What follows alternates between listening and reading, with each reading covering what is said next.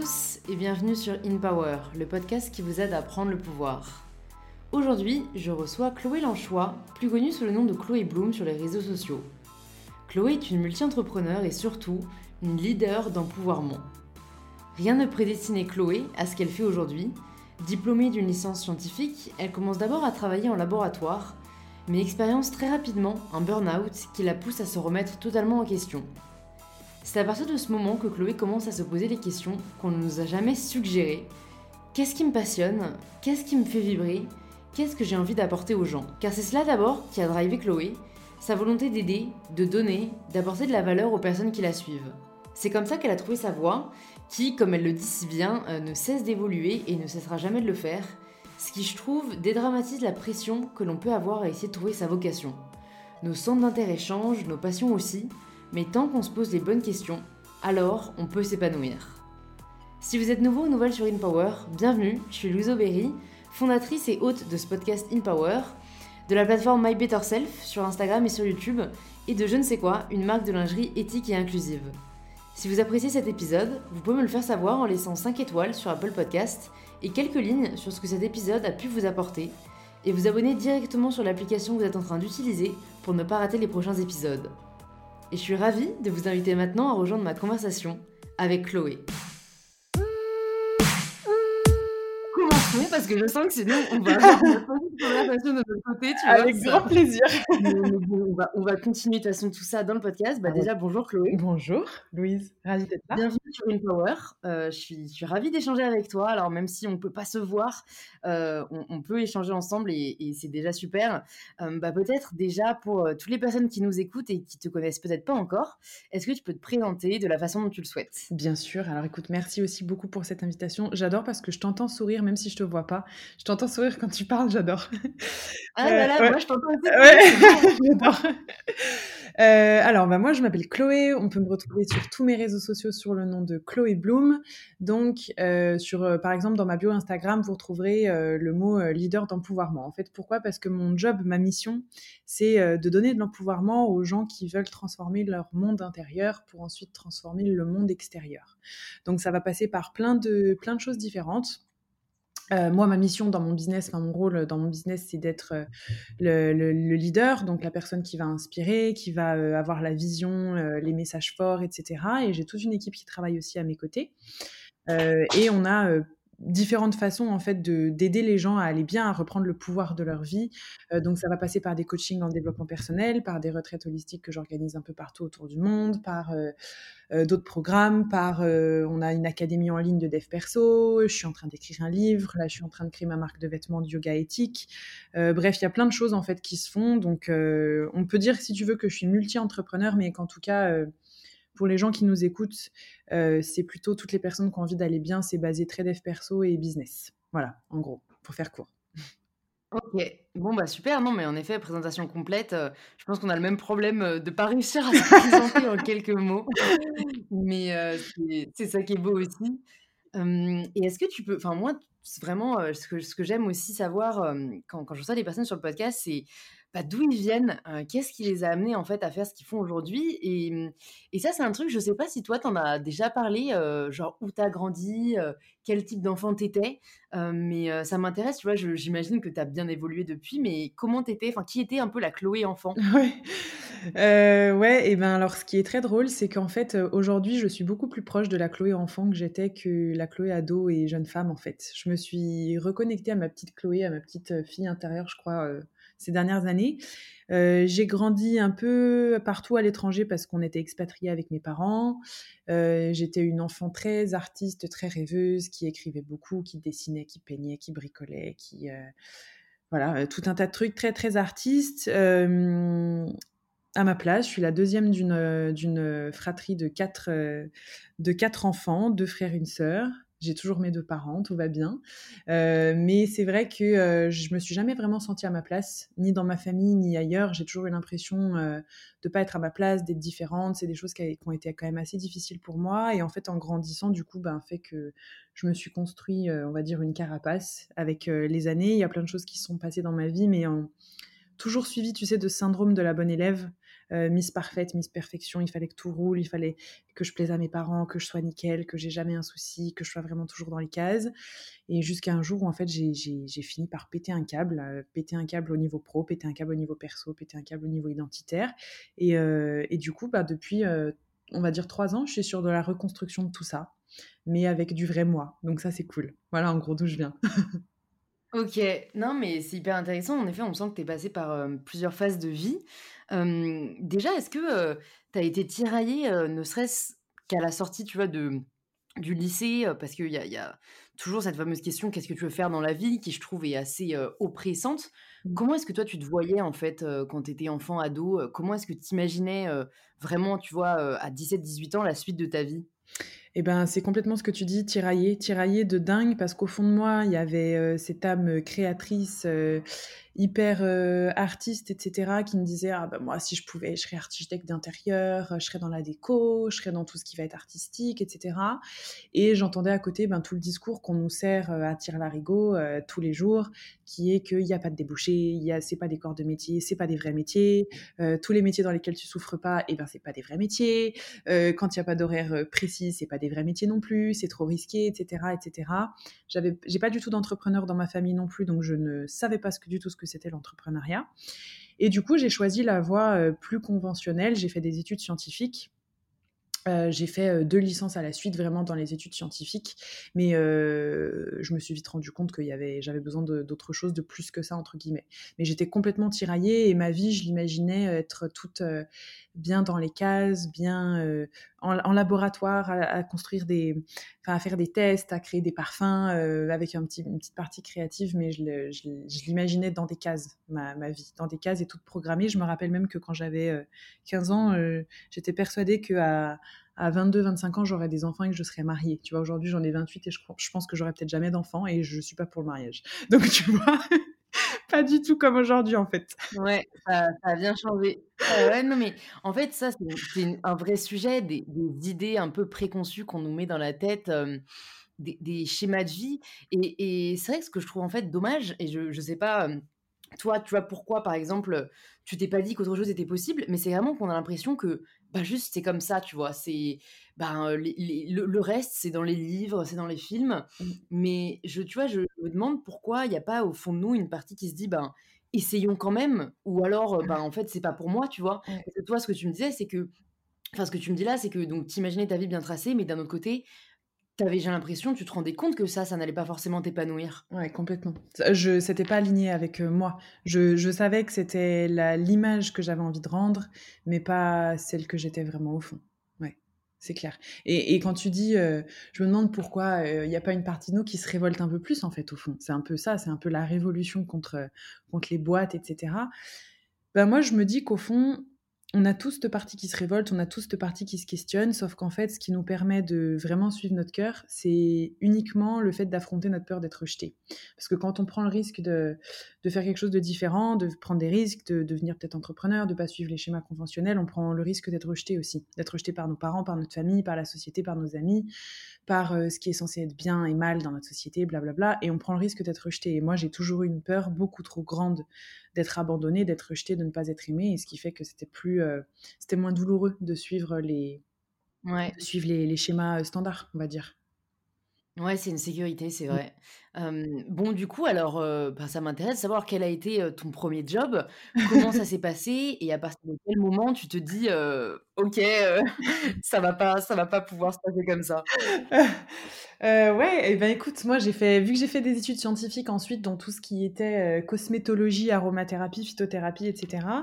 Mon premier job, ça a été en tant que commercial dans un laboratoire pharmaceutique pour de la dermatologie.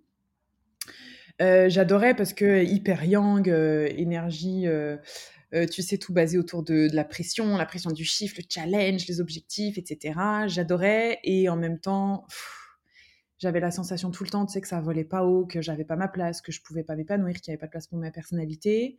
Du coup, mon ambition qui me bouffait déjà à cette époque-là m'a menée vers un second poste de directrice sur toute la moitié France-Est dans un gros laboratoire aussi de cosmétiques biologique. Et j'ai fini par faire un burn-out au bout d'un an et demi. Et du coup, en plein burn-out, j'ai eu trois mois d'arrêt maladie et je me suis dit, en fait, j'arrête tout. Je préfère encore faire du dog-sitter, baby-sitter, travailler chez McDo, donner des cours, ce que tu veux, mais j'arrête de mettre ma santé en péril euh, pour un travail, pour l'ambition, tout ça parce que je cours après de l'amour euh, que j'ai déjà en fait, de la reconnaissance que j'ai déjà, de la validation que j'ai déjà. J'arrête tout ça et j'ai tout plaqué. J'ai plaqué mes démissions. Et ensuite, je me suis lancée dans l'entrepreneuriat. Ok, ah mais alors tu vois, ça c'est hyper intéressant parce que du coup, enfin, t'étais assez jeune quand t'as fait ce burn-out. J'avais, j'avais 24 ans, j'avais 24 ans, ouais, 24 ans. Parce que tu vois, on entend un peu, enfin, on a un peu cette idée du burn-out comme quoi c'est vraiment à l'usure, que c'est après des années, des années sur menage. En fait, non, enfin, tu montres bien que enfin moi de l'extérieur et, c'est marrant j'en parlais dans ma dernière vidéo justement sur YouTube j'ai enfin en, j'allais dire en grandissant, mais oui, enfin en évoluant, tu vois, je, me rends compte de plus en plus qu'on a en fait, euh, j'ai l'impression, un, niveau d'énergie optimal et qu'en fait, euh, chaque tâche qu'on fait nous donne de l'énergie et nous en draine aussi. Complètement. Et en fait, j'ai vraiment l'impression que c'est, en fait, ce ratio doit toujours être positif et qu'en fait, à partir du moment où on fait euh, trop de tâches qui nous drainent plus d'énergie qu'elles nous en donnent, eh ben, on s'épuise petit à petit et, en effet, le, risque, le plus gros risque, c'est celui que tu as vécu, c'est le burn-out. bah, est-ce que tu peux nous dire, toi, comment est-ce que tu l'as ressenti et, et, même, c'est, c'est quoi en fait le burn-out? Moi, j'ai du mal à imaginer concrètement, tu vois, mmh. comment ça se passe et comment, comment tu, t'en, tu t'en relèves en fait. Ouais, ouais, carrément. Euh, moi, je m'en suis relevée et je m'en suis relevée toute seule. Il y a des gens qui mettent beaucoup plus de temps à, s'en remettre et pas seuls et parfois qui s'en remettent pas. En fait, le, ta, ta burn-out et bore-out. Le bore-out, on n'en parle pas assez, mais en fait, si tu veux, c'est euh, un état de fatigue extrême. Les deux sont un état de fatigue extrême où en fait, tu peux plus. Moi, j'avais l'impression que si je me levais, j'allais mourir. Donc, je pouvais juste plus. Mon corps m'a dit merde, en fait. Et mon état d'esprit aussi. Le burn-out, c'est vraiment ça. Des fois, ça se présente plutôt mentalement, des fois, ça se présente plutôt physiquement. Le bore-out, c'est la même chose, sauf qu'en fait, au lieu d'être sur du surmenage, tu es sur de l'ennui. Et il y a beaucoup de bore-out qui arrivent, sauf qu'on en parle très très peu parce qu'aussi c'est un petit peu euh, euh, vu. Euh, sais, de manière un peu honteuse, alors que pas du tout. Bon, moi, pour le coup, c'était burn-out. Et tu sais, quand tu dis, en gros, il y a des, il y a des tâches dans notre vie qui nous procurent plus d'énergie et qui nous en drainent, et plus tu fais des tâches qui te drainent d'énergie, etc., enfin, plus tu vas courir au burn-out. En fait, c'est complètement ça, c'est très très lié à ta zone de génie et à ce qui est en dehors de ta zone de génie. Donc finalement, en fait, le burn-out, tu sais, je trouve que tout le monde nous dit, bah, quand tu fais un burn-out, faut te mettre en arrêt maladie, faut te reposer, et puis c'est que ça vient de, de, ton job et de ta société, etc. Et là, je vais avoir un discours qui plaît pas forcément à tout le monde, mais le burn-out, ce n'est jamais de la faute des autres. Ce n'est pas de la faute du manager, ce n'est pas de la faute de l'entreprise, c'est toujours lié à nos propres attentes. C'est toujours, toujours, toujours lié à nos propres attentes envers notre business, envers notre propre travail, envers le rendu qu'on a envie de, donner, envers la, réputation qu'on a envie d'avoir, la reconnaissance, la validation, etc. Et euh, après, bien sûr, il y a plein d'autres choses qui sont, qui sont liées à ça. Euh, mais euh, c'est toujours une pression qu'on se met soi. C'est toujours lié à nos attentes à nous. Et du coup, le burn-out, ça sert à rien de se fatiguer, de se reposer. C'est pas juste en se reposant que ça va guérir. Le problème, il sera toujours là. Le problème, c'est que c'est que c'est juste pas aligné avec ce que t'es, en fait. C'est pour ça que moi, le burn-out, je l'ai vécu comme un moment d'épuisement, mais fatal en fait. C'était crise d'angoisse sur crise d'angoisse, de la palpitation, de la tachycardie, tout ce que tu veux. Et une, anxiété, une culpabilité, même la nuit, à faire des insomnies, même au bout de deux mois d'arrêt de maladie, tu vois. Et en même temps, je l'ai pris comme une putain d'opportunité pour me dire, ok, si ce truc m'arrive, c'est qu'il y a quelque chose dans ma vie qui n'est pas aligné avec ce que je veux. Donc en fait, je le prends comme un nouveau départ. Et maintenant, stop, je m'écoute et je vais aller dans la voie dans laquelle j'ai vraiment envie d'être. Je vais m'écouter, je vais faire quelque chose qui est aligné vraiment avec ce que je suis. Et je vais pas remettre tout sur la faute de la boîte ou sur la faute du job ou de ma manager, etc. Et aujourd'hui, quand j'en parle, je dis, mais moi, la, boîte dans laquelle j'ai fait ce burn-out, je l'adore. Mon poste était génial, j'adorais ma manager, j'adorais tout ce que je faisais. Mais clairement, moi, c'était la pression que je me mettais et euh, les attentes que j'avais qui collaient pas. C'est juste que c'était pas ma zone de génie. J'étais dans des activités qui me drainaient parce que moi, mes attentes étaient dans une autre zone de génie euh, avec des activités qui me donnaient de l'énergie. Et je pense que je l'ai trouvé aujourd'hui, du coup, tu vois, en gros. ouais. Et est-ce qu'à l'époque, tu étais déjà un peu sensible au développement personnel? Est-ce que c'est à ce moment-là que tu as commencé à t'y intéresser? Alors, j'étais pas du tout sensible à ça. Pour te dire, il y a encore deux ans et demi, pour moi, les gens qui faisaient de la méditation, c'était des gens complètement perchés. les gens qui me parlaient de développement personnel, je pensais que c'était une secte.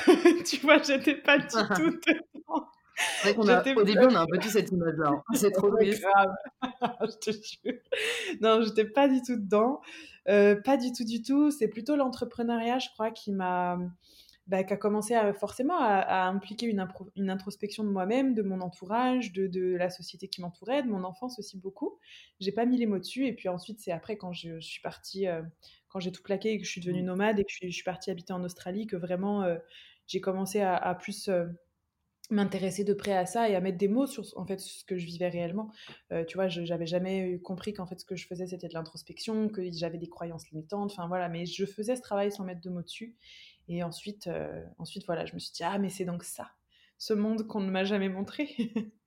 et voilà, en gros. Ouais. On gagnerait vraiment à le découvrir avant, je pense. Mais euh, bon, écoute, c'était de la beauté du voyage intérieur aussi.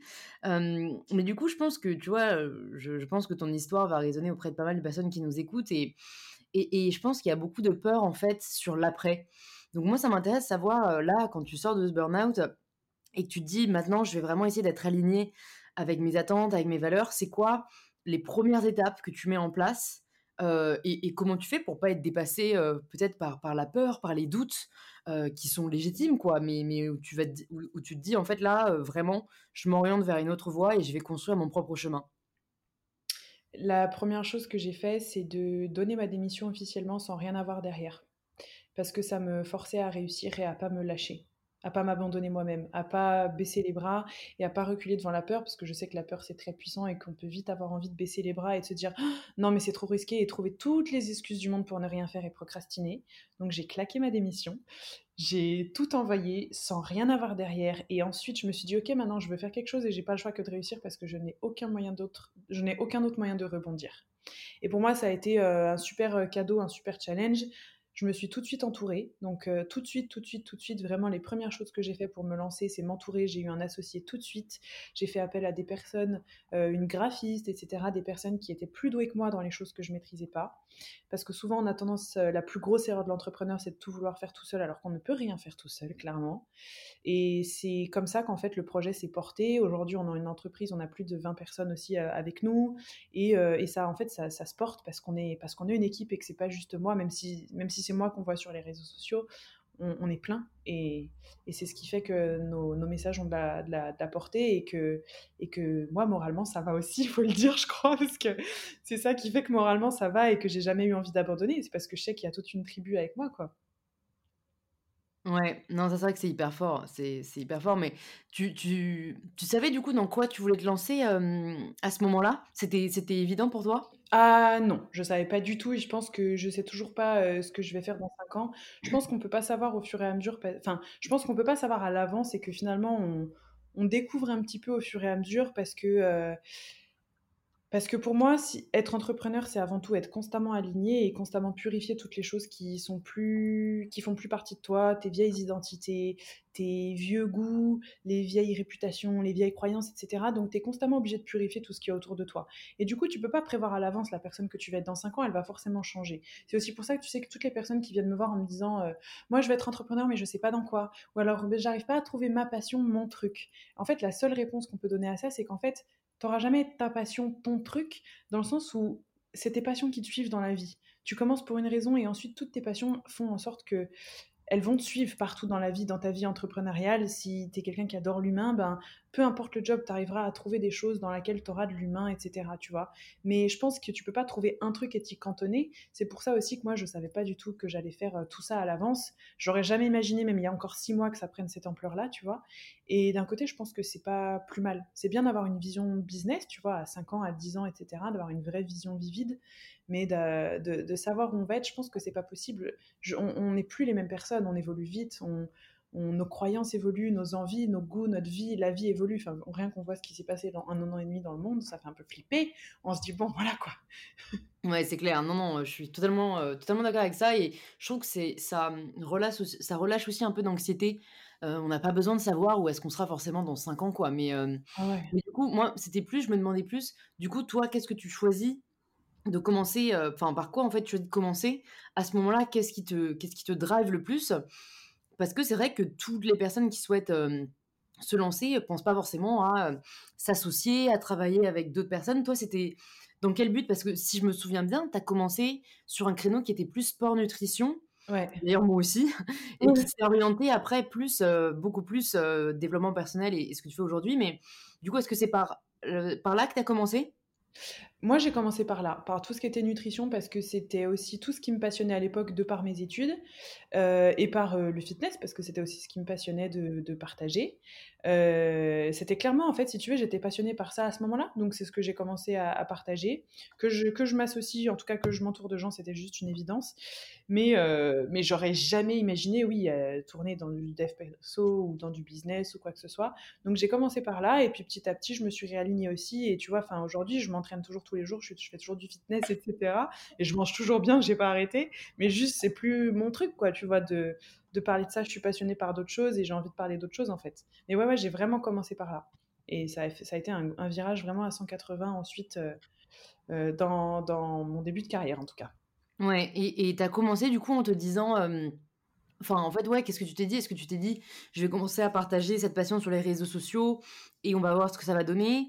Est-ce que tu te dis, est-ce que tu t'es dit, bon bah, je vais me, me, former, je vais devenir coach, comme ça, j'ai un backup. Enfin, tu vois, quelle a été un peu ta réflexion pour, pour peut-être essayer aussi de, de montrer aux personnes qui nous écoutent que ben déjà, on va peut-être en effet atterrir pas du tout là où on avait imaginé. que, tu vois, il y, y a, des il y a peut-être des étapes, tu vois, à considérer, des, des réflexions qu'on peut avoir pour essayer en tout cas de, bah, de mettre toutes les chances de son côté, quoi, parce que le but, c'est, c'est pas de retourner ce qu'on a essayé, enfin, de, retourner là où, où on est parti. Ouais, complètement. La, moi, la première chose que j'ai fait, c'est que j'ai donné, donné, donné, donné et donné. Et pour moi, c'est la meilleure raison d'être entrepreneur, c'est parce que, en fait, tous les entrepreneurs ont ce truc en commun, c'est qu'ils ont envie de changer le monde. C'est qu'il y a un truc aujourd'hui dans le monde qui est pas comme on aimerait et on a envie de faire la différence. On a envie de créer une différence, on a envie de donner un truc et de partager quelque chose pour que pour créer une différence dans le monde. Tous les entrepreneurs deviennent entrepreneurs pour ça, c'est pour créer une différence. Et moi, si tu veux, c'était ça. J'avais envie de, de partager en fait ma ma fitness journey, comme on dit, toutes mes, tous mes entraînements, mes, mes repas, etc. J'ai envie de partager ça pour motiver les gens, en fait, pour qu'ils s'y mettent. Et puis, petit à petit, j'ai eu de la demande sur euh, des programmes, euh, de la nutrition, des choses comme ça. Et du coup, je me suis dit, bon, ben, je vais passer euh, le cap, je vais m'y mettre. Et ben, écoute, je vais, je vais donner, en fait, le, le comment moi j'arrive à atteindre ces résultats-là, comment j'arrive à rester motivée, comment j'arrive à bien manger, etc. Ce que je fais. Je vais partager ça. Et ça a été vraiment mon, ouais, la première étape, c'est comment est-ce que je peux donner encore plus de valeur ajoutée? Comment est-ce que je peux donner aux gens quelque chose qui ne se trouve pas partout? Comment est-ce que je peux apporter plus aux gens? Ça a été les questions permanentes que je me suis posées et ça a été la première step et c'est toujours la step la plus importante aujourd'hui que j'ai. Euh, pour moi, il ne faut pas se dire euh, où est-ce que j'ai envie d'arriver parce qu'on n'atteindra pas du tout cet endroit-là ni ce point précis. Euh, comme tu l'as dit toi-même, on a, c'est pas là qu'on va atterrir, quoi, en gros. mais plutôt se dire, ok, quel est mon, quel est mon point fort, quel est le X factor que j'ai, quelle est euh, ma zone de génie, quelle est ma valeur ajoutée et qu'est-ce que je peux donner de plus aux gens. Et se poser déjà cette question va faire qu'en fait, on va mettre le doigt déjà sur nous, ce qu'on arrive naturellement à faire de, entre guillemets, mieux que les autres, euh, là où on gagne de l'énergie, ce qui nous plaît, euh, ce dont le monde a besoin aussi, et puis, et puis ce qui nous éclate aussi, ce qu'on a dans les tripes. Et c'est vraiment les questions que je me suis posées, de me dire, OK, qu'est-ce que je peux donner de plus aux gens? Ouais. Ouais, Et, à ce moment-là, du coup, tu, tu nous l'as dit, tu t'associes dès le début avec quelqu'un. Avec qui tu choisis de t'associer et pourquoi Pourquoi dès le début, tu vois, ne pas avoir attendu peut-être d'évoluer, de voir si déjà ça allait marcher? C'est des questions aussi, je pense, que pas mal de gens peuvent se poser. Et, et comme c'est un vrai sujet et que c'est, on le sait, très important l'association, enfin dans le sens où c'est un, un engagement très fort et ça peut make or break, quoi. Comment ça s'est passé pour toi? Alors, officiellement, on s'est pas associé tout de suite. En fait, moi, si tu veux, c'était un pote de soirée, un mec que j'ai rencontré en soirée. Euh, on a beaucoup fait la brinque ensemble. Lui, il était déjà dans le marketing digital. Et, euh, en fait, c'est lui qui m'a dit, mais regarde, Chloé, ce que tu fais sur les réseaux sociaux, euh, les gens, ils, aiment énormément, t'apportes beaucoup de valeur, tout le monde te demande tes programmes, tes machins, tes trucs, au lieu de les vendre en mode PayPal, fichier Excel, etc. Tu sais, comme comme moi je pensais que ça marchait quoi. Ouais, les trucs un peu cheesy. il m'a dit non, on peut faire un truc super, moi je crois énormément en toi, euh, simplement là, faut qu'on se donne les moyens, on va profiter, etc. Euh, voilà, donc en fait, c'est parti comme ça. On n'était pas associés officiellement. En fait, c'était nos deux entreprises qui travaillaient l'une avec l'autre. Et euh, bah, ça a tout de suite cartonné, ça a tout de suite marché. Et au bout d'un an, on s'est dit, bon, là, il faut qu'on arrête de, de, bosser séparément. Il faut qu'on il faut qu'on qu'on potentialise vraiment tout ce qu'on est en train de construire et on s'est associé officiellement. On a plusieurs boîtes ensemble du coup aujourd'hui aussi. Tu vois, les vêtements aussi, c'est un autre projet que je fais aussi avec lui parce que c'est une évidence, parce que nos, compétences sont très très différentes, parce qu'on n'a pas du tout le même métier, que je ne saurais pas faire le sien et qui ne sait pas du tout faire le mien non plus. Et c'est aujourd'hui ce qui fait que ça marche très bien entre nous et qu'on a des personnalités qui sont différentes. Mais euh, pour moi, c'était pas une évidence. Enfin, vraiment, ça met tout m'est tombé dessus. L'entrepreneuriat, j'ai découvert et je découvre encore. Le dev perso, c'est pareil. L'association, c'est pareil. Recruter des gens, c'est pareil. Et du coup, on apprend sur le tas, mais je pense que c'est plus euh, ça la réalité aussi. C'est ce qu'il faut se dire. On ne peut pas vraiment prévoir euh, qu'on va trouver l'associé parfait ou pas, qu'on va recruter des super personnes ou pas. On ne peut pas trop prévoir. C'est plus la vie qui nous, le met en pleine face et on, apprend sur le tas, quoi. Ouais, mais c'est intéressant en fait parce qu'on se rend compte, du coup, vous avez quand même en, enfin, en fait, fait un, une sorte de test. Vous avez d'abord commencé à travailler ensemble. Vous avez vu que ça marchait bien et ensuite vous êtes associés. parce que c'est vrai que je me suis dit, putain, elle s'est associée dès le début, genre, sans travailler avec. c'est quand même un, gros risque. Après, si on a le coup de cœur, on a le coup de cœur. Mais c'est vrai qu'au moins là, vous avez vraiment pu travailler ensemble avant, quoi. Ouais, ouais, ouais. Et en fait, et en fait c'est même pas pour ça qu'on s'est pas associés dès le début c'est parce que moi, je pensais que j'allais faire mon petit truc dans mon coin, gagner un petit peu de, un petit peu d'argent, vendre quelques petits PDF et tranquille, tu vois. Donc, euh, j'aurais jamais pensé que j'allais m'associer avec quelqu'un, construire une boîte, recruter des gens. Moi, je pensais que ça allait être un petit truc, tu vois. à aucun moment j'ai mesuré l'ampleur ni j'ai eu cet objectif-là. Euh, et quand on a vu toute l'ampleur que ça prenait, on s'est dit ah ouais, en fait, il faut qu'on prenne les choses au sérieux et qu'on commence à considérer ce qu'on fait comme un vrai business. Et ça là, on s'est dit ok, bah là, on s'associe. Mais euh, mais ouais, ouais, non, non. Sinon, euh, cette phase de test, elle n'a pas été forcée ni spécialement voulue. Et c'est juste qu'on s'était même pas posé la question en fait. Mais par contre, c'est vrai que si on me, s'il m'avait demandé, je, je, pense que j'aurais dit non. J'avais besoin de voir comment ça marchait. C'est quand même risqué. Je vois des personnes qui s'associent aussi très vite. C'est quand même risqué parce qu'il faut être sûr que ça fonctionne au niveau pro, au niveau perso. Euh, il y a plein de choses qui rentrent en, compte quoi dans une association. Ouais, ouais. c'est, bah. Euh, Ouais, Oussama, le, fondateur de, de Family, un, accélérateur euh, à Paris, euh, il, dit, euh, il a cette phrase où il dit qu'en fait, pour trouver son associé, on doit remplir trois critères l'admirer, mmh l'apprécier et le respecter.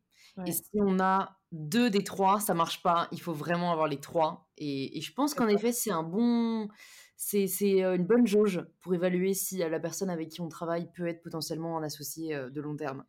J'adore. Bah ouais, en plus, quand, enfin, je connaissais pas ces trois, euh, ces trois valeurs-là et je reconnais vachement ce que tu dis dedans parce que bah moi c'est un ami à la base, donc tu vois, je l'apprécie, je l'admire parce que c'est vraiment quelqu'un qui est brillant et euh, je le respecte profondément aussi pour tout ce qu'il apporte. Donc ouais, c'est une super base, ouais. J'aime beaucoup. Voilà, petit, petit, type d'associé. J'adore, j'adore, merci. Et euh, du coup, ok, bah trop cool. Déjà, c'est j'aime toujours voir un peu les, les parcours et c'est un peu comme un puzzle. J'ai l'impression les podcasts que je fais où à chaque fois je rajoute une pièce pour essayer d'avoir le le, grand puzzle final à la fin.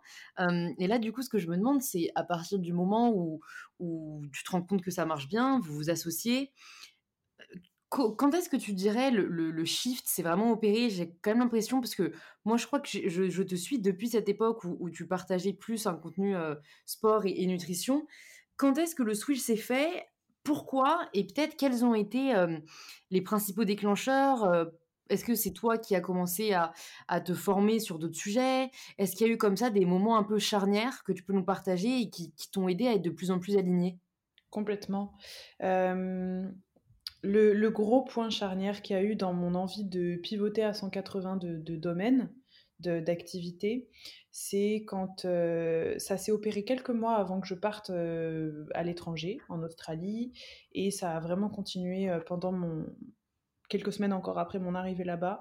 En fait, si j'ai eu envie de partir, c'est aussi parce que je me retrouvais plus dans la vie dans laquelle j'étais, dans la société dans laquelle je suis, euh, mes fréquentations, etc., etc. Et euh, il y avait aussi une grosse part de pro là-dedans. En fait, si tu veux, le milieu dans lequel j'étais, le milieu très fitness, très nutrition, moi, c'est clairement pas un milieu dans lequel je m'étais épanouie, ni en termes d'acquaintance, ni en termes de, de, discussion. En fait, si tu veux, j'avais l'impression que je pouvais donner que 1% de ce que j'étais, de ce que je faisais, alors qu'en réalité, toutes les réflexions sur la vie, la sensibilité, les émotions, etc., j'en parlais jamais. J'avais l'impression qu'il fallait tout le temps que je le cache. Euh, Et, en fait, j'étais très frustrée. J'étais plus vraiment alignée en fait avec, euh, avec ma communauté aussi. Alors c'est dur à dire, mais franchement, c'était vraiment le cas. J'étais plus très alignée avec ma communauté. Si tu veux, je souffrais vraiment du fait qu'on vienne me voir pour me demander comment faire pour avoir des abdos, des fesses plus rondes, etc. Parce que moi, j'avais envie d'autre chose. En soi, c'est très bien, mais moi, j'avais envie d'autre chose. Tu vois, j'avais pas envie que mes discussions tournent autour de ça. J'avais envie de choses plus profondes. J'avais envie de choses peut-être plus larges, plus vastes. Euh, je pense que j'avais envie d'être comprise en fait. Je pense que c'est partie de ma souffrance. Et, euh, de toute façon, comme toute, euh, comme toute souffrance, ça amène un, renouveau.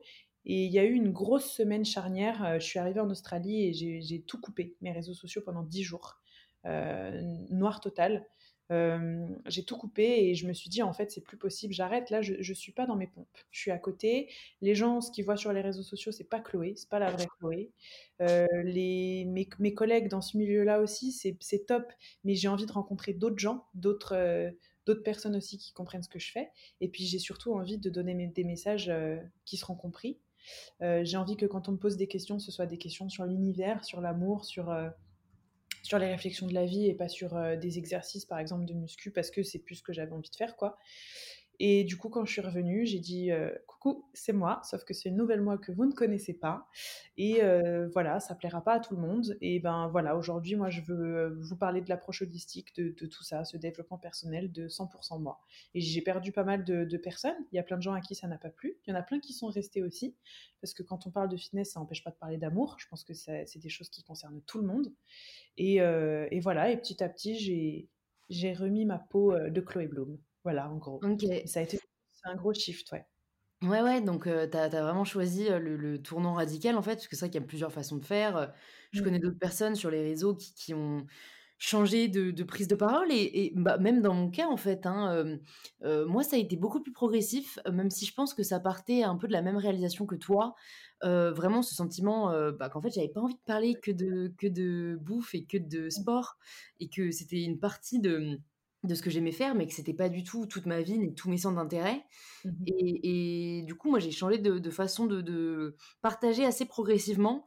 alors qu'en effet, il y a, aussi cette possibilité où quand tu sens que tu n'es plus du tout aligné, tu, changes et, tu t'écoutes, quoi. Et, je pense que ça peut aussi ouais, inspirer des personnes qui nous écoutent parce que bah, j'imagine que tu as dû le ressentir aussi, mais les réseaux, il y a un peu cette volonté de nous mettre dans des, dans des cases. Hein, euh, J'imagine que toi, quand tu dis que tu es sur les réseaux, on te demande Ah ouais, dans quoi? Tu sais, comme si tu devais répondre. Alors vas-y, choisis. Est-ce que t'es beauté Est-ce que t'es mode Est-ce que t'es voyage? Comme si en fait, t'étais pas un être pluriel qui pouvait parler de toutes ces choses-là. Et c'est vrai que c'est un truc qui m'a toujours un peu. Euh, euh, je sais pas comment dire, dépassé, quoi. J'ai un peu envie de dire, bah en fait, euh, bah, il y a un jour j'ai envie de parler de ça, un autre jour j'ai envie de parler de ça, mais ce que j'ai surtout envie de partager, euh, ben c'est ce que je suis et ce que j'ai envie d'apporter aux gens, quoi. Et, du coup, toi, c'est vraiment, j'ai l'impression la réalisation que tu as eu aussi, quoi. Complètement, c'est complètement ça. C'est je suis un tout et je ne suis pas juste un sujet ou une approche. C'est exactement ça et, et c'est pour ça aussi que je me bats un peu contre euh, le... Euh, par exemple, tu vois, moi, il y a un truc, je déteste qu'on dise que je suis une influenceuse, et alors que c'est pas du tout une critique hein, d'être une influenceuse, tu vois, mais j'aime pas ça parce que mon métier, c'est pas d'être sur les réseaux sociaux. La personne qui publie mes photos et qui corrige les posts et qui répond aux messages, euh, c'est pas moi, tu vois, c'est ma community manager, ma content manager, etc. Donc, je le dis et je cesserai de le redire, je suis pas une nana des réseaux sociaux, ça, c'est encore une fois me mettre dans une cage. Je suis une multi-entrepreneur, si tu veux, je suis une femme qui est intéressée par plein de trucs mais les réseaux sociaux, c'est pas euh, c'est pas la majorité de mon job, tu vois. Donc ça a été aussi mon rôle et notre, je pense que c'est notre responsabilité de d'apprendre à nous définir autrement aussi, tu vois, plutôt que quand on nous demande notre job de dire euh, alors, je suis sur les réseaux sociaux et là, tu sais que tu en as pour une demi-heure parce que ça va être compliqué de tout expliquer. ouais, c'est clair. maintenant, maintenant, moi, quand j'essaie de la faire short, je dis créatrice de contenu et entrepreneur. Voilà, magnifique. Short and sweet. mais, mais ouais, t'as as raison. C'est, Et puis surtout, enfin, tu vois, même si t'es, enfin, enfin, voilà, on est quand même sur les réseaux sociaux, mais en fait, je pense que le problème, c'est pas le fait d'être sur les réseaux, c'est le fait que ça réduise à vraiment une infime partie de ce qu'on fait, alors que mmh. derrière, en effet, il y, a beaucoup plus que ça. et, ça m'intéresse de savoir, toi, quand tu as eu cette réalisation de j'ai envie de partager un contenu plus holistique, plus, plus 360, ben en fait, d'où est venue quand même cette prise de conscience holistique? Parce que personnellement, je, commence à être éveillée à, à cet univers-là et, j'ai l'impression qu'on n'y arrive pas par hasard. C'est-à-dire, moi, j'y suis arrivée parce que j'avais de plus en plus d'anxiété, que, que j'avais enfin voilà, je, je, me rends compte que je suis assez déconnectée de mes émotions et, et, je sens qu'il y a un moyen, tu vois, de se reconnecter et, que le, tout ce qui est holistique permet vraiment de, bah, justement d'être aligné corps-esprit. Mais ouais, j'imagine que toi, t'es pas du jour au lendemain, tu t'es pas dit, allez, passons de fitness à holistique. Comment ça s'est passé un peu cette transition intérieure en fait?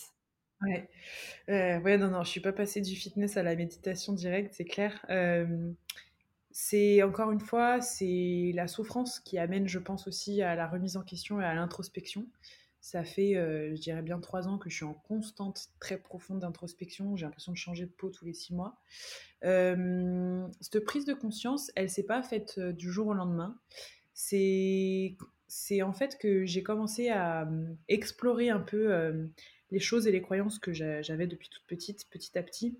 Et je me suis rendu compte qu'en fait, il y avait des gens qui écrivaient des livres dessus qu'il y avait des comptes Instagram qui en parlaient, qu'il y avait des vidéos YouTube, qu'il y avait des, ateliers. Donc, tu vois, ça peut être autour de l'hypersensibilité, ça peut être autour du féminin, autour de la sexualité, ça peut être plein de trucs. Mais toutes ces questions que je me posais, je me rends compte qu'en fait, c'était des vrais sujets et que c'était des trucs dont on parlait. Et du coup, bah, petit à petit, en fait, je me suis euh, intéressée à toutes ces choses-là. Parce qu'en fait, je, avant, j'étais comme tout le monde et comme la majorité des personnes qui écoutent mes podcasts ou qui, euh, qui sont, par exemple, dans la Bloom Academy. Euh, quand on va mal, quand on a une souffrance, on n'a pas le réflexe de se dire qu'il y a une solution à ça ou il y a des gens qui en parlent et qui peuvent m'aider à résoudre le problème. On se dit on va mal. Tu vois, même pour nos chagrins d'amour, moi, j'ai jamais eu l'idée de chercher sur Google comment se remettre d'un chagrin d'amour. Alors que c'est tout bête, tu vois, mais c'est des trucs qu'on peut faire. Donc, euh, c'est toutes ces choses-là, en fait, c'est pas des réflexes. Et petit à petit, quand j'ai commencé à les avoir, ça a commencé tout d'abord avec euh, le fait que je me sois mise en couple. Après, ça, ça a été avec l'entrepreneuriat. Après, ça a été avec le voyage, où le voyage, c'est très violent pour le couple et pour le business et pour plein de choses avec la solitude. Et en fait, c'est toutes ces épreuves, ces épiphanies, comme j'aime à, le dire, qui ont fait que je me suis dit, OK, si j'ai ce problème, si j'ai cette souffrance, attends, je vais vraiment me poser la question. La, réponse, elle est quelque part. Et c'est cette recherche de réponse, en fait, qui m'a fait switcher petit à petit. Et je continue de switcher, hein, clairement.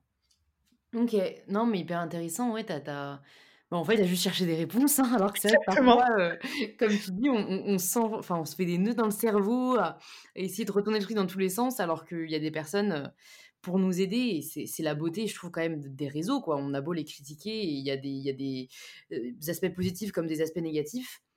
Mais un des aspects positifs, ça reste quand même le fait qu'on ait accès à énormément de connaissances, énormément de, savoir, et je trouve que ça, c'est assez incroyable. je, crois aussi, je me souviens avoir vu, ça devait être l'année dernière, que tu as suivi le, un, mastermind de Tony Robbins, qui est un, qui est un, bah, un gourou, comme on dit, même si lui se définit pas comme tel, mais en tout cas un, un leader d'opinion dans le développement personnel. ça m'intéresse de savoir comment c'était, pourquoi est-ce que tu l'as fait, et, ouais, d'où est venue vraiment cette envie, à toi aussi, j'imagine, de, de partager et, d'essayer vraiment d'aider le plus de personnes possible à changer de vie, parce que j'ai l'impression que Tony Robbins, c'est ce qu'il fait, et, c'est vrai que je suis assez fascinée quoi, de, de l'impact que, que, lui ou que d'autres peuvent avoir dans la vie des gens, et je trouve que c'est pas un un métier ou en tout cas un, secteur qui est encore assez considéré en France, qu'on voit ça comme quelque chose d'assez flou, assez shady aussi.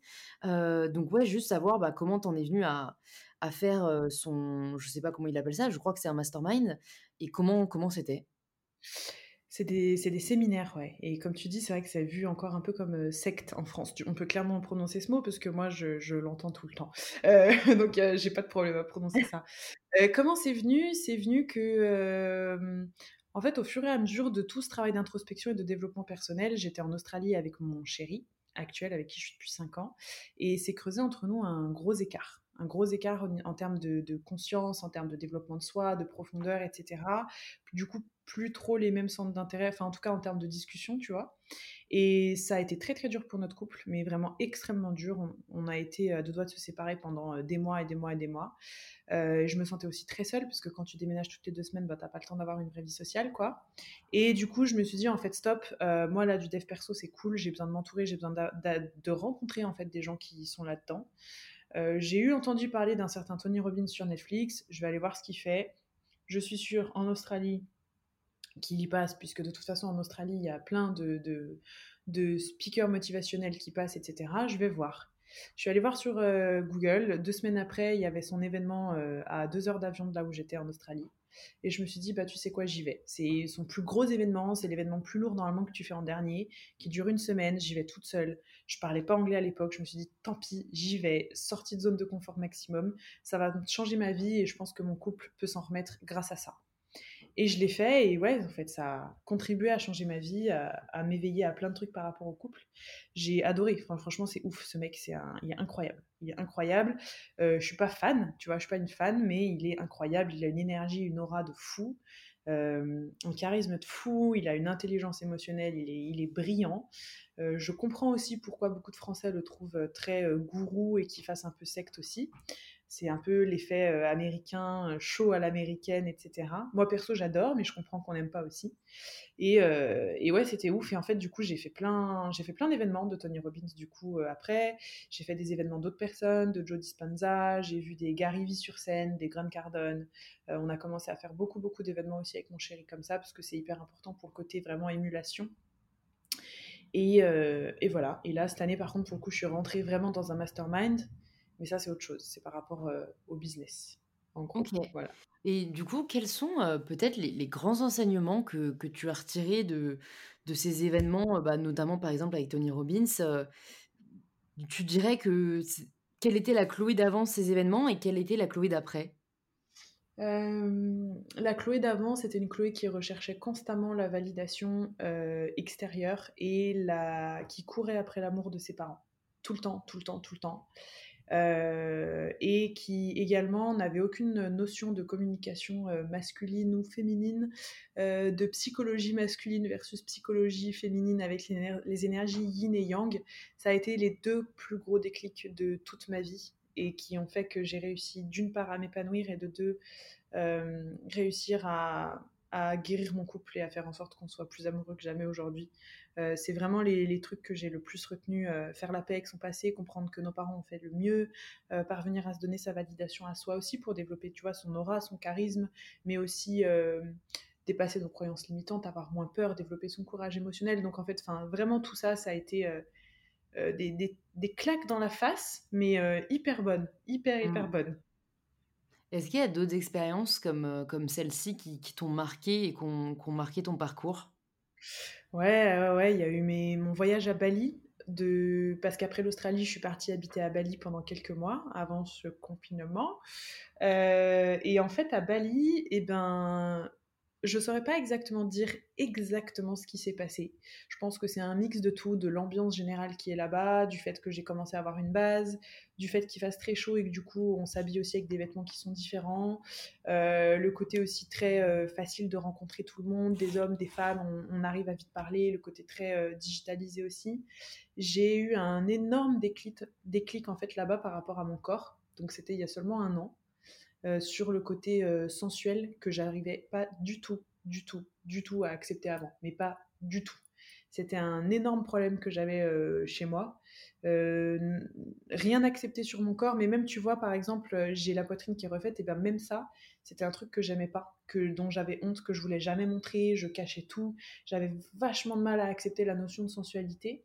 Et ce voyage à Bali, ça m'a libérée à tout niveau.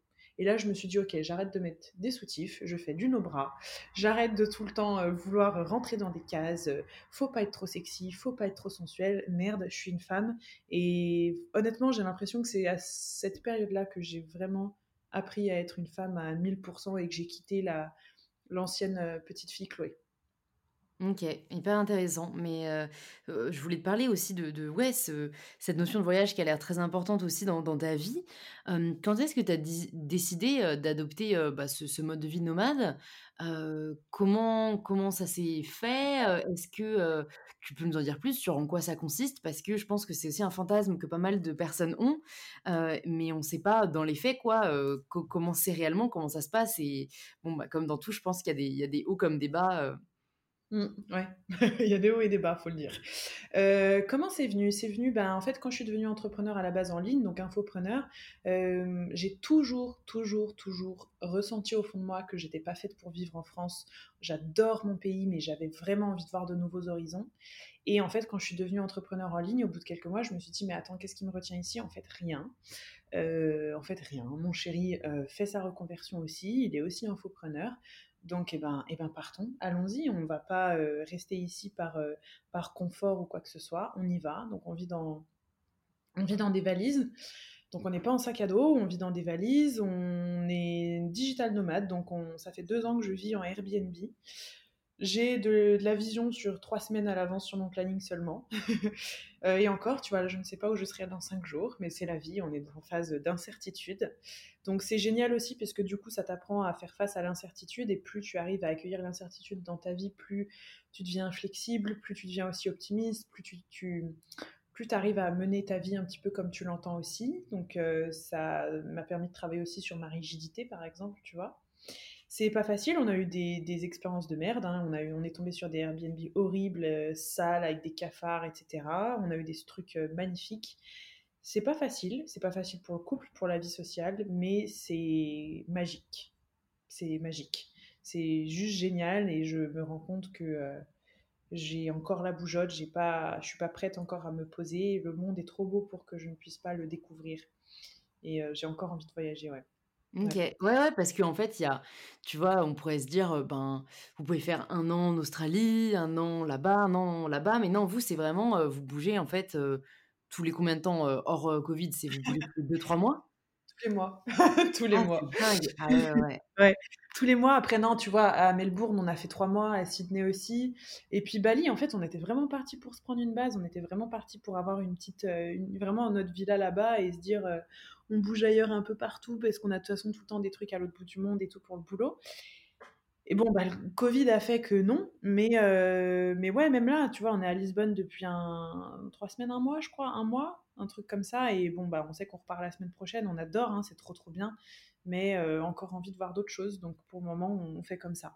Ça commence à être très fatigant. Je pense que c'est pas un mode de vie qui est viable sur des années, euh, encore moins quand on est entrepreneur. C'est difficile. Ouais, c'est sûr, c'est sûr, mais comme tu dis, heu, bon, vous avez cette chance de pouvoir voyager d'où vous voulez, heu heu, même si et ça fait le lien avec le un autre point vraiment que je voulais aborder avec toi, cette, ce que je te disais, au tout début du podcast, quand on a commencé à échanger, c'est, incroyable pour moi, tu vois, de l'extérieur, de voir, une entrepreneuse, qui qui, bah, vraiment, sa boîte avec, avec, bah, comme tu disais, vous êtes 20 maintenant dans la boîte, donc des vraies responsabilités et, d'avoir quand même cette liberté de mouvement, de, d'esprit, de, d'action, alors que, enfin, c'est vrai que dans mon esprit, bah, quand on est entrepreneur, bah, il faut être présent pour les personnes avec qui on travaille, on a des obligations. Enfin, tu vois, je te disais, moi, c'est tout con, mais là, le, second confinement, ma soeur jumelle, elle est partie en Corse, bah, chez sa meilleure amie qui a une maison là-bas. Elle m'a proposé de venir et en fait, je me je, voulais, mais je me suis dit, mais je peux pas, tu vois, je, vais lancer ma marque, on sait jamais qu'il y a un problème, il faut que je sois là pour la réception des, des, ensembles, il faut que je travaille avec mon bras droit, mes freelances, tu vois, j'ai vraiment cette, enfin, j'avais cette impression que ben, quand on est entrepreneur et qu'on commence à avoir des employés à charge, alors qu'au contraire, je me disais, ben, en effet, quand on est auto-entrepreneur ou, ou, freelance, on est libre de ses mouvements, mais à partir du moment où on commence à travailler avec des gens, on commence à embaucher, bah, bah j'avais l'impression qu'on perdait cette liberté et, tu me montres que non.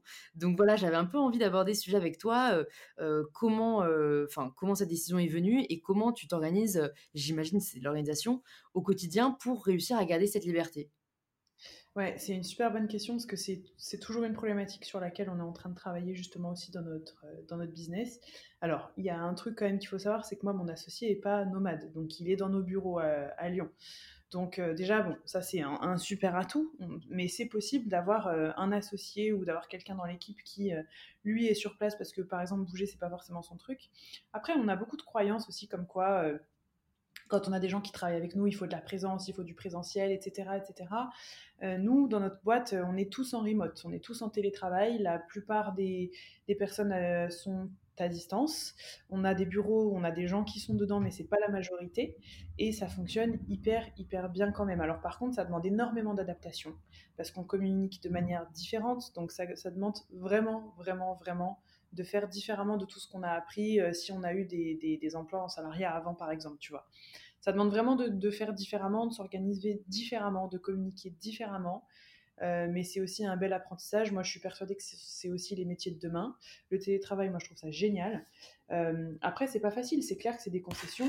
Moi, si, si j'étais pas. Euh, si j'avais pas euh, peut-être toutes ces personnes-là, peut-être que je, je voyagerais pas autant ou je reviendrais pas en France aussi régulièrement et je resterais beaucoup plus à l'étranger. Oui, complètement. Mais d'un autre côté, si j'avais pas autant de personnes qui travaillaient à mes côtés, je, je, je ferais pas ce que je fais et je pourrais pas aider autant de personnes. Donc c'est des concessions qui se font, mais tout s'arrange. Simplement, ça demande beaucoup d'organisation, ça demande énormément de communication, et ça demande surtout de trouver des personnes euh, pour qui ce fonctionnement est OK.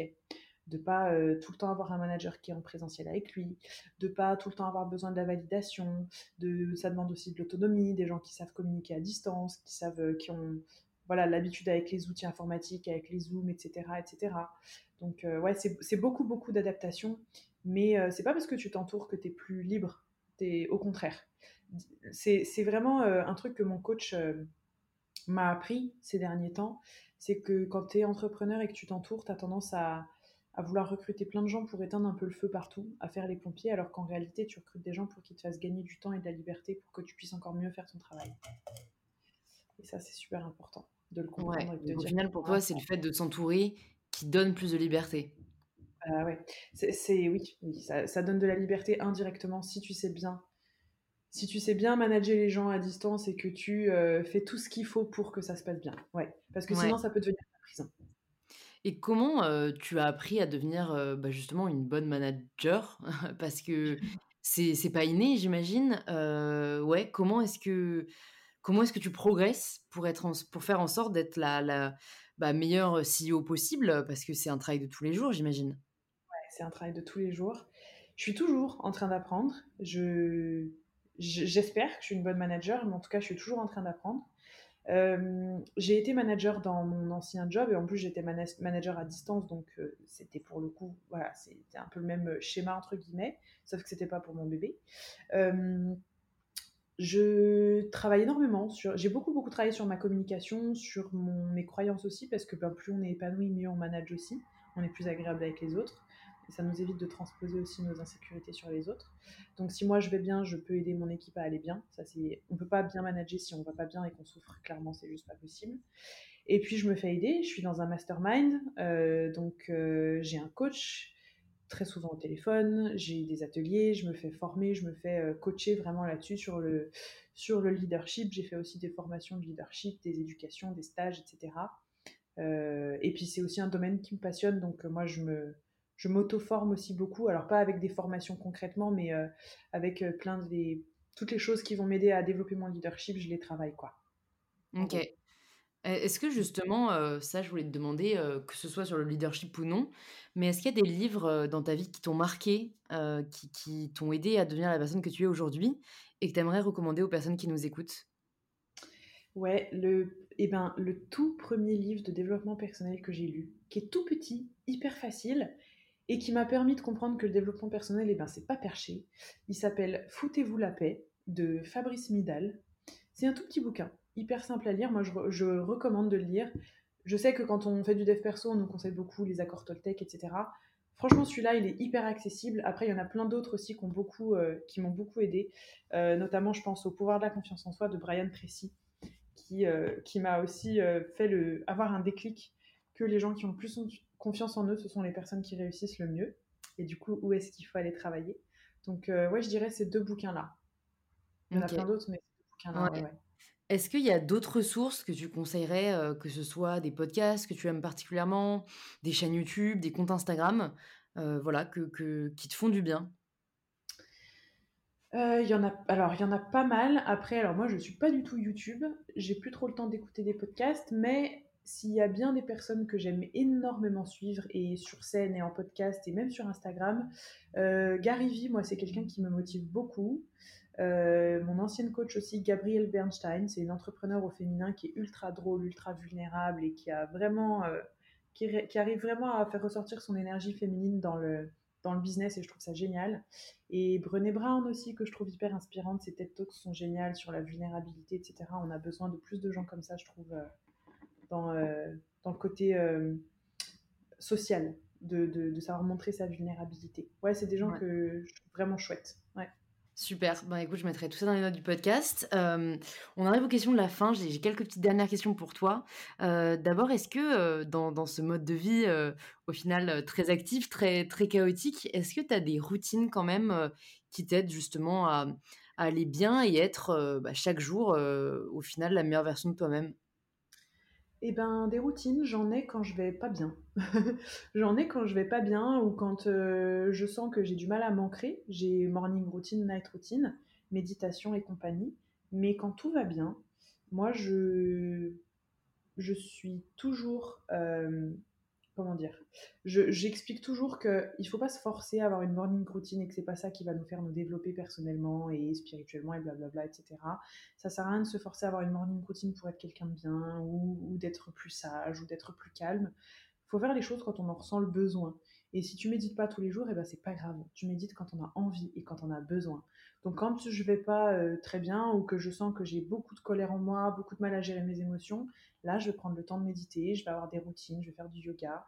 Euh, en ce moment, typiquement, je le fais pas mal parce que j'ai pas de studio de yoga, donc je vais méditer tous les matins et j'ai une morning routine qui est très précise que j'ai déjà communiqué en plus sur YouTube. Et puis il y a d'autres personnes, il y a d'autres périodes, bah rien du tout. J'ai pas de routine. Euh, chaque jour est différent. Je me lève, je bois un café, je vais marcher sur la plage, ou je me lève, euh, je vais prendre un super gros brunch dans un café. Voilà. Ça va dépendre. Je pense qu'il faut vraiment s'écouter plutôt que se forcer à faire les choses. D'avoir des, des, rituels et des routines tout le temps, absolument tout le temps, et que si on y faillit, finalement, on, a l'impression de pas de pas être dans les clous. ouais, je suis pas trop, je suis pas trop pour ce genre de choses. Je sais que c'est quelque chose qui se conseille énormément. Moi, je suis pas trop pour. Voilà. Ouais, non, ça peut, ouais, ça peut rajouter de la pression qui n'est, qui n'est pas nécessaire. En fait, je pense qu'il faut essayer. C'est surtout ça. moi, je sais que j'ai essayé le Miracle Morning. Alors, dans l'idée, c'est sympa, mais je trouve que ça prenait quand même beaucoup de temps et qu'en fait, étant déjà stressée de pas réussir à tout faire, ça me stressait encore plus. la méditation, j'avais essayé, mais bon, au final, l'appli, mmh, j'accrochais pas. Alors que là, mmh. j'ai fait un petit mix à ma sauce où oui, je médite, j'écris, mais pas genre ce que j'avais vu dans le Miracle Morning où tu, tu, tu dois te forcer un peu à écrire la gratitude, la visualisation. là, je couche juste ce que j'ai envie d'écrire sur le papier. Parfois, je fais un peu de yoga, parfois non. Et comme tu dis, je pense que c'est vraiment important de, de s'écouter et, de voir au final ce qui nous plaît. Il n'y a, pas de. Il n'y a pas de recette miracle et ça, c'est vrai qu'une fois qu'on le réalise, ça, ça, aide aussi à dédramatiser un peu, je pense, dans, dans cet univers un peu d'injonction. Est-ce que si, si, tu avais... Il y a cette phrase que j'ai entendue, je crois que c'était dans le podcast de, de, de Lewis Howes, de, de, School of Greatness. si, tu, si tu pouvais laisser...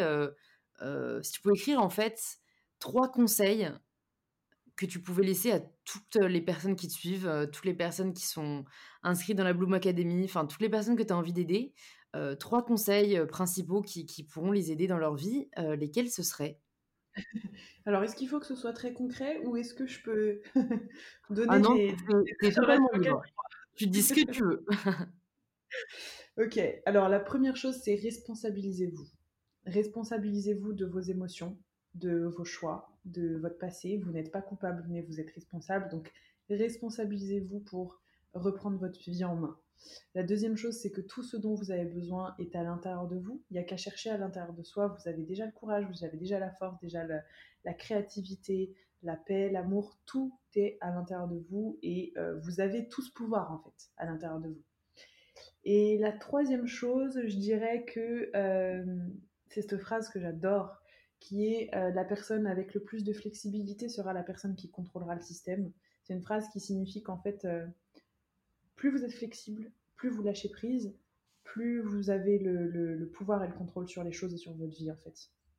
On a, on a tendance à tout le temps tout vouloir contrôler. Moi, je suis une ancienne très grosse euh, contrôle freak. Et en fait, on se rend compte que plus on est flexible, plus on arrive à rebondir aux situations, etc., à gagner en souplesse, plus en fait on, gère, on maîtrise totalement notre vie, on a totalement le contrôle sur notre vie. et, et on, s'adapte. Et on a le pouvoir de décider notre vie quand on, quand on devient flexible. Je crois que c'est les ouais, alors je crois que tu as, anticipé ma dernière question. Alors, juste avant ça, comment tu as réussi justement à devenir plus flexible? Parce que quand on est quelqu'un, en effet, d'assez d'assez rigide, d'assez contrôlant, euh, c'est pas évident en fait. On, peut nous dire euh, euh, oh, soit plus chill, soit plus flexible, mais dans les faits, on n'y arrive pas. c'est horrible, horrible. Soit plus chill, j'avais envie de mettre des claques quand j'entendais ça, moi. ouais, c'est l'injonction à, à, la non-injonction qu'on n'arrive pas à suivre, quoi. comment est-ce que j'ai réussi En fait, je me suis rendu compte que le fait de rien lâcher, ça me faisait plus mal que si je lâchais le fait de tout vouloir contrôler, etc., ça faisait que de me mettre dans le mur, alors que le fait de lâcher prise et de me dire je ne peux pas contrôler ces événements, ni ces personnes, ni leurs émotions, la seule chose que je peux contrôler, c'est ma manière d'y réagir, eh bien je lâche prise, et puis je vais plutôt me focus sur les choses que je peux maîtriser, à savoir mes émotions, ma manière de réagir, mon passé, mes croyances, etc. au lieu de me focaliser sur tout ce qui n'allait pas à l'extérieur, je me suis focalisée sur tout ce que je pouvais faire à l'intérieur. Et honnêtement, c'est l'épanouissement qui permet pour moi le, côté de lâcher prise, vraiment. Mmh. Ok, bah super. Bah tu vois, j'avais déjà conscience que l'épanouissement permettait la confiance en soi parce que je l'ai vécu euh, sans chercher forcément euh, à avoir plus confiance en moi, mais en, disant un peu euh, fuck, notamment, tu vois, aux injonctions physiques. Et, et, en m'épanouissant professionnellement, j'ai découvert que ça, ça m'a permis de gagner confiance en moi, alors que j'étais persuadée que ce serait le reflet d'un miroir qui me le donnerait. Euh, mais je suis encore dans cette phase où j'essaye de lâcher prise et, peut-être que tu viens de m'apprendre justement que c'est en, s'épanouissant que j'arriverai aussi à lâcher prise. Donc j'espère que, que, tu es sur la bonne voie. bon, bah, du coup, Chloé, je vais te poser la, la, dernière question, la question signature du podcast. Ça signifie quoi pour toi prendre le pouvoir de sa vie? Prendre le pouvoir de, sur sa vie. Prendre le pouvoir de sa vie je prends toujours, pour illustrer euh, cet exemple, je prends toujours l'image de l'équation de la cause à effet. L'équation de la cause à effet, c'est euh, toutes les actions, toutes les causes vont créer des effets similaires. Il y a des gens qui sont du côté de l'effet toute leur vie qui vont subir les résultats, qui n'auront pas le choix. Il y a des gens qui sont du côté de la cause, c'est eux qui décident tous les effets qu'ils veulent créer dans leur vie. Reprendre le pouvoir sur sa vie, c'est passer du côté de la cause. C'est d'arrêter d'être à l'effet, passer du côté de la cause, se responsabiliser, se responsabiliser, pardon, se rendre compte qu'on peut c'est aussi faire face à toutes les choses qu'on n'a pas envie de voir, d'arrêter de se raconter des putains d'histoires qui nous gardent dans notre zone de confort, d'arrêter de se raccrocher à des histoires euh, qui nous tirent vers le bas et de, se raconter des nouvelles histoires qui vont, qui vont nous donner de l'empouvoirment. Donc ouais, c'est vraiment ça, reprendre le pouvoir sur sa vie. Arrêter de se raconter des histoires et décider un peu plus de ce qu'on veut mettre dans sa vie. Trop cool. Bah, merci beaucoup Chloé pour, euh, pour cette conversation hyper enrichissante. Euh, j'aurais pu continuer bien longtemps, mais euh, je pense que nos vies d'entrepreneurs ne nous le permettent pas pour l'instant. Mais, mais au plaisir, si tu repasses par, par Paris un, jour, d'enregistrer une partie 2 ensemble. pour les personnes qui sont toujours là, qui nous écoutent, qui veulent en savoir plus sur toi et sur ce que tu fais, où est-ce que tu veux qu'on les redirige? Euh, vu ce qu'on a abordé dans ce podcast, et encore merci Louise pour tout ça, je pense que sur mon podcast, c'est ce qui leur plaira le plus. Donc, euh, podcast qui s'appelle Une vie plus saine et sereine, Chloé Bloom, sur euh, toutes les plateformes aussi. Je pense que c'est plutôt ça. Et sinon, tous les autres réseaux sociaux, YouTube, Instagram, tout ce que vous voulez, c'est Chloé Bloom. Ok. Super, bah écoute, je mettrai tout ça dans les notes du podcast. Euh, bah écoute, je te souhaite euh, bon courage pour, euh, pour tout ce qui arrive. J'ai hâte de voir les projets que tu nous réserves. J'ai hâte de voir où tu seras la semaine prochaine et, et j'espère à très vite. À très vite, merci encore. Merci beaucoup de vous être rejoint à ma conversation avec Chloé. Si elle vous a plu, vous pouvez nous le faire savoir en partageant un post ou une story sur Instagram en nous taguant chloébloom et mybetterself pour qu'on puisse le voir et interagir avec vous. Vous pouvez aussi envoyer cet épisode à deux amis qu'il pourrait aider et vous abonner pour être tenu au courant de la sortie des prochains épisodes. Je vous remercie d'avoir écouté ce podcast jusqu'au bout, c'est peut-être qu'il vous a plu, et si c'est le cas, j'en suis vraiment heureuse. Et je vous dis à la semaine prochaine pour un tout nouvel épisode d'InPower.